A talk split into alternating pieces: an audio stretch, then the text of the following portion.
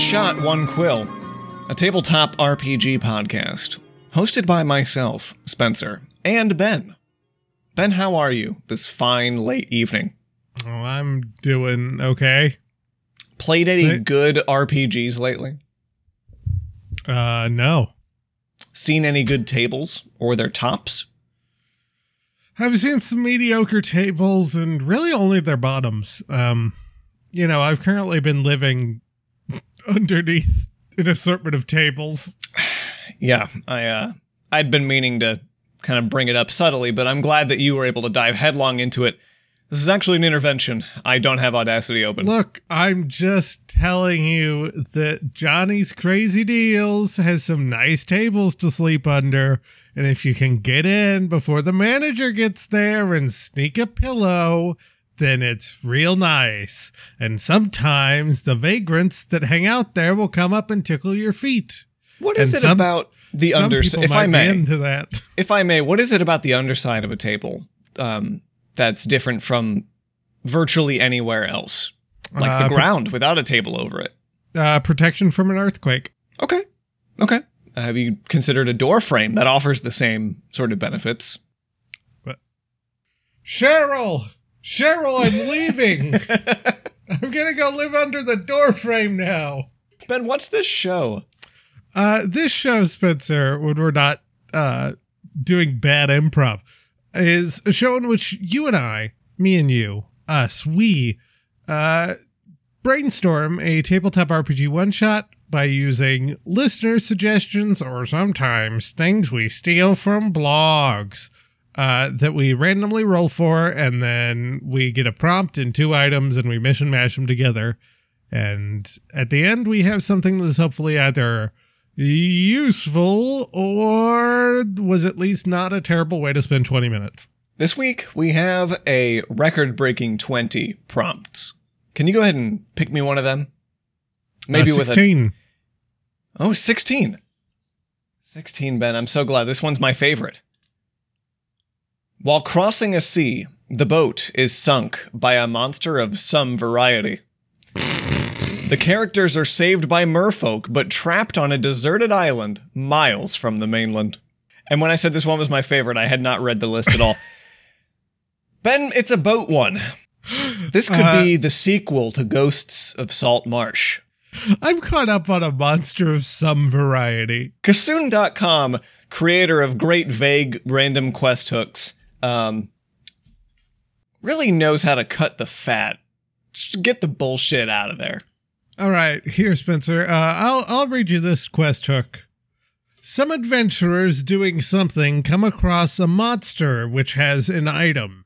Okay, all right, you can't, you can't, you can't fool me. All right, let's uh, let me see your monitor. That was that was just the IMDb plot description for Lord of the Rings: Fellowship of the Ring.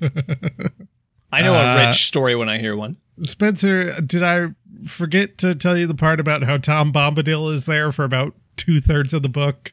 And that's two thirds of the book is him telling you about his favorite flowers. Singing some songs, as I understand it. Yeah, really nothing of value was lost. Uh, ben, we have a hundred items. Which two are we using? Uh, the first one will be a 99. pink bead. When smashed on the ground, immediately turns into a huge mountain of fluffy bubbles, similar in consistency to a mass of fused marshmallows. Can cushion a fall or block a hallway or something. It literally says or something. God damn it. 10 feet in diameter, can be cut through with six slashing attacks, lasts 1d6 minutes. Can be Pink cut bead. through with can be cut through with six attacks of some variety. it lasts for a predetermined amount of time. Uh, sticks around until it takes a little bit of damage. Oh Wonderful. Wonderful. These uh these items and prompts were made for each other. I hope this is as vague. Uh, the last one will be 69, the funny Oh. sex number. Holy shit. oh. Uh, I'm gonna need to look up a word in this. Hmm. Mhm. Okay. Is it voracious? It's not it's not voracious. Is it Lo- malleable? Are we playing 20 questions? Uh, we're Locket. playing. Locket. Woman's face inside the amulet always looks towards Meltheria.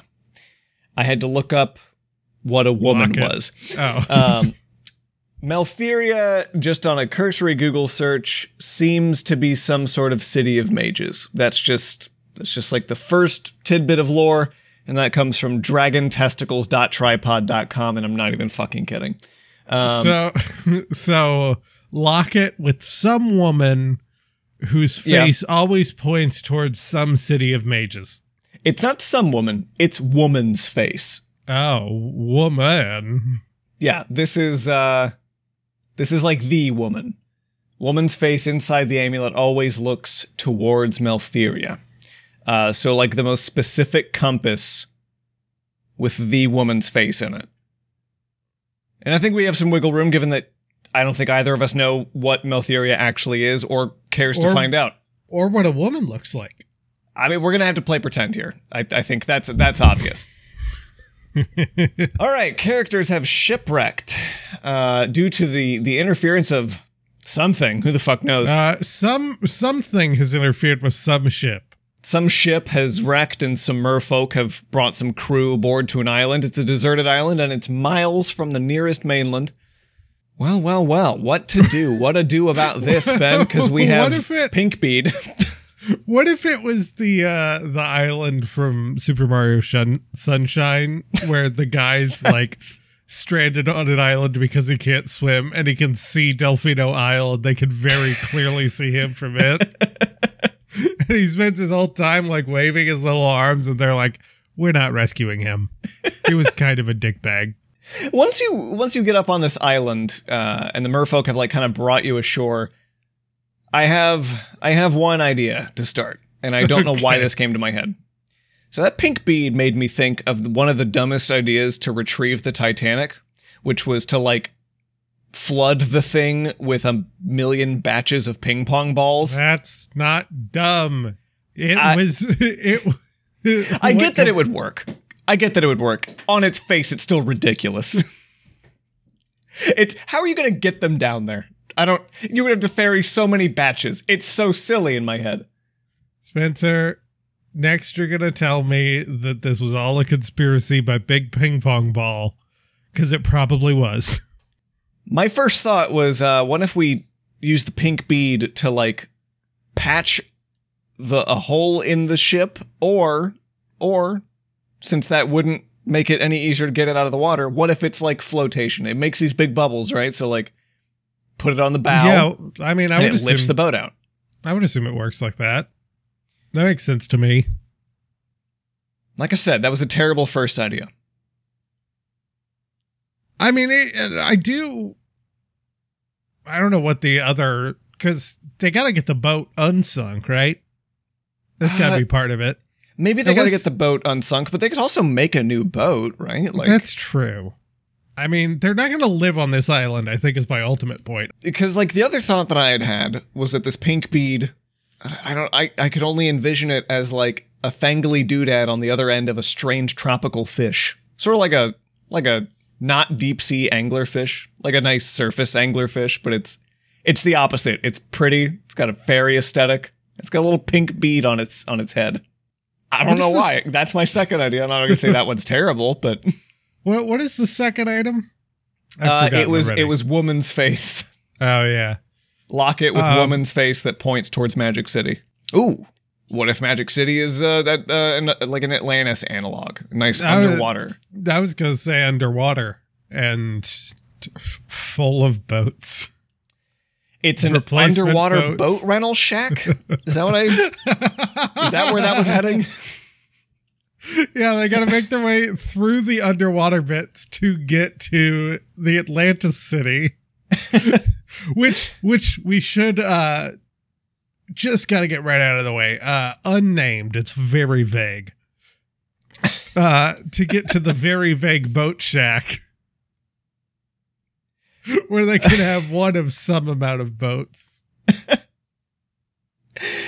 Um, what about if the so like maybe it opens on a survival opening? The players are like, we do a little bit of a time skip. You ask for some cursory like survival checks and uh, uh, I don't know, like intelligence rolls or something to craft together like your best form of pontoon boat or some shit.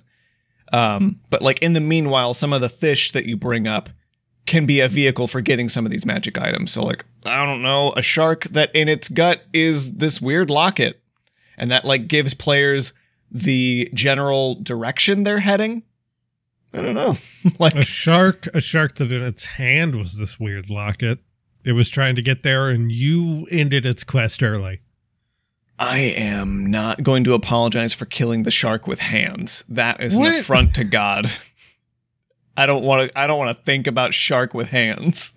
Every shark is on its own journey, and it's your decision whether you want to be the final boss that thought TPKs the shark. thought you were gonna. First of all, yes, I do want to be that. But second, I thought you were gonna say that all sharks have hands. thought you were gonna start gaslighting me. The- um. So this this could be something. I feel like if the amulet is just giving players enough direction to like venture off the island and towards mainland, that could be enough to like segue into an actual quest at the end of this one shot. Like you wash up in this magic city, hooray, hurrah, you've survived. You do your press tour because you were like island survivors. That's you got to do that every time. But What if, and this is a bad idea, but I'm going to say it anyway. Uh, what if this is a grand plan by the merfolk and they're all actually watching and this is merfolk survivor? Oh, okay, okay, I love that.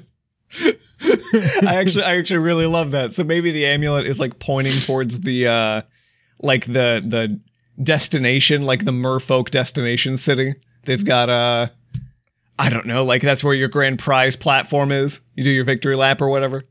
What, isn't there like a. They send them to a different island that has air conditioning or something on Survivor. I don't know. Can we. Someone call Jeff Probst. we have his number, right? He can guest on the show. Yeah, I think he's desperate for work. Yeah, that's I'm pretty sure the man who ran Survivor is probably probably needs to pay the rent. Pretty Uh, sure he still runs Survivor. I think that show might still be on. Uh you it'd be news to me. Locket seems like a good vehicle for just steering the players in any given direction. So if we want to go to the survivor route, I think even better because we can then open on your th- those survival challenges. You know, you got hunting, you've got crafting a raft, um, like I don't know, spearfishing, um, fighting a bunch of crabs, or fighting one really big crab.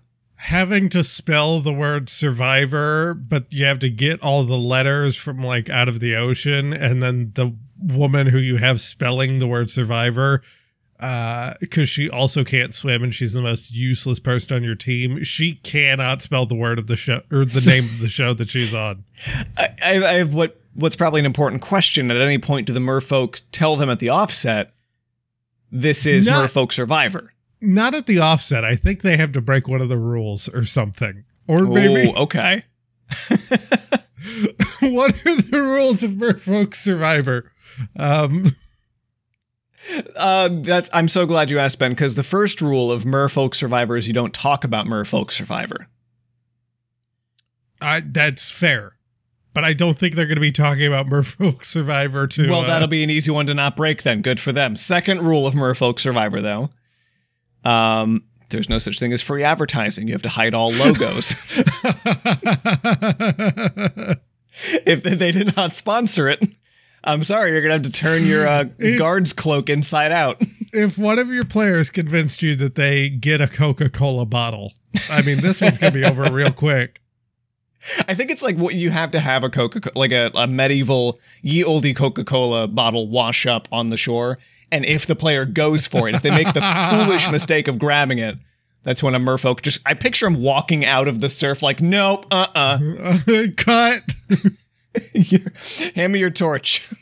Uh, reset, everybody. Um, ben, what's the third rule of merfolk survivor? Uh, y- you've got to blow into every conch shell you find. Really? Okay. Yeah. Um, there's got to be a benefit then. Like, what happens when you do blow into the mer- the the conch shells? Well, the thing is, once you blow into the conch shell, the Merfolk Survivor program goes into uh, Commercials? it- like it immediately it immediately puts them into an ad for Big Conch Shell, which of course is one of the biggest corporations in Merfolk land, and it's called Big Conch Shell. This is like if Coca Cola's parent company was called Big Coca Cola, but it's, It's called not? Big Conch Shell. Shit. Oh, like I this whole I my illusion is shattered. I had dreams of touring Big Cola Factory. Um okay. How do we feel about the pink bead popping up as like a, a I don't I know so precious little. All I know about Survivor is the like the super ego sketch about Survivor. Spencer, That's it. I'll tell you what. I've never watched the actual show, but I watched clips of it. Uh, the super ego clips of Survivor may as well be seasons of Survivor. So so is our is our pink bead here like the immunity totem or something? I don't yeah, but it's an immunity totem because it just when the merfolk come to drag you off to hell or whatever, you you just- cover yourself in bubbles and they can't touch you. because they just float up as merfolk. They're so light they just float. I oh I pictured they had like a almost vampiric ad, ad, abhorrence of it. They just turn and run. They're afraid of bubbles. That could work. Yeah, yeah. I, I think it's like dish detergent. I don't Oh, know. maybe that's one of the rules. Maybe the rule is no bubbles. no bubbles. Just flat out, that's like pornographic to merfolk.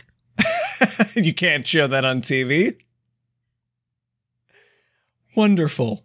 What about um well eh, so in in regular survivor as I understand it you Mhm. have uh like these these voting rounds where like everyone else votes another person off, right? Yeah. Doesn't seem conducive to a good tabletop environment. So if we do that, where do those players go? Uh, they get to leave. Oh, they, they don't get to have to leave, but they get to. Everyone else is stuck in the campaign until it's over.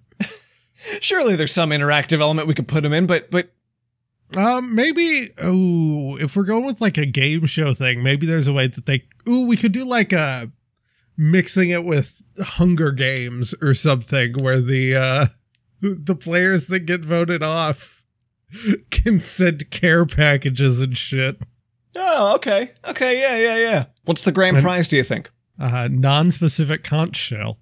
A non-specific conch shell. but th- this is a very specific magic item uh which it's a conch shell that you can tell it's a conch shell but it's kind of like wavering uh and it only works once it's a single use item but you break it you smash it on the ground Uh-huh. um and in doing so it becomes whatever specific thing you're thinking of Okay, that's a take. That's a very powerful take, actually. it's a very powerful item that's like and wish. you- and here's the thing: they don't give you a boat back, so you're probably going to use it to get your boat back. Imagine your disappointment when you get like a pile of 50,000 gold and then you drown. I was They- they- thinking, I, I don't know what, I mean, I had such an underwhelming idea in comparison of like you blow it and you get, I don't know, uh, blur cast on yourself. you become non specific.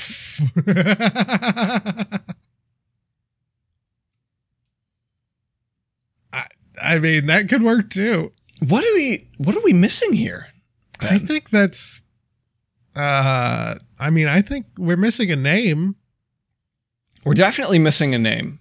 And I think, uh, did Survivor ever do like names for its seasons or is it just like It, season it did 20? do names for its seasons. It's got heroes and villains and other ones. That's the only one I know from a Super Ego sketch.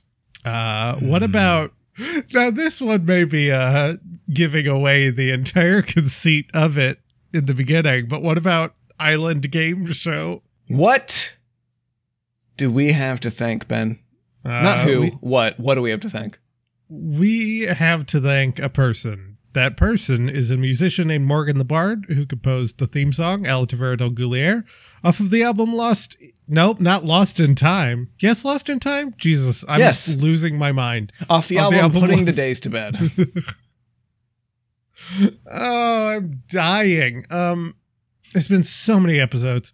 Uh, little does the audience know that we have uh recorded these, and you're gonna have to cut out the part where I say that it's March second. But uh, we've recorded these all in one day, all 50 episodes. yeah. Um, so my And- brain is dying. they also don't understand that every single one is an hour long, and I cut Yeah. it down to 20 minutes. Uh-huh. Uh we also have to thank everyone who has sent in a suggestion on Twitter, um, which is at this point, I don't think anyone, but please do. Because we've we've said this every single episode. And Andy sends in suggestions, and a couple other people have sent suggestions to Spencer, but not to me on Twitter at D and D Pod. That is DNDPOD.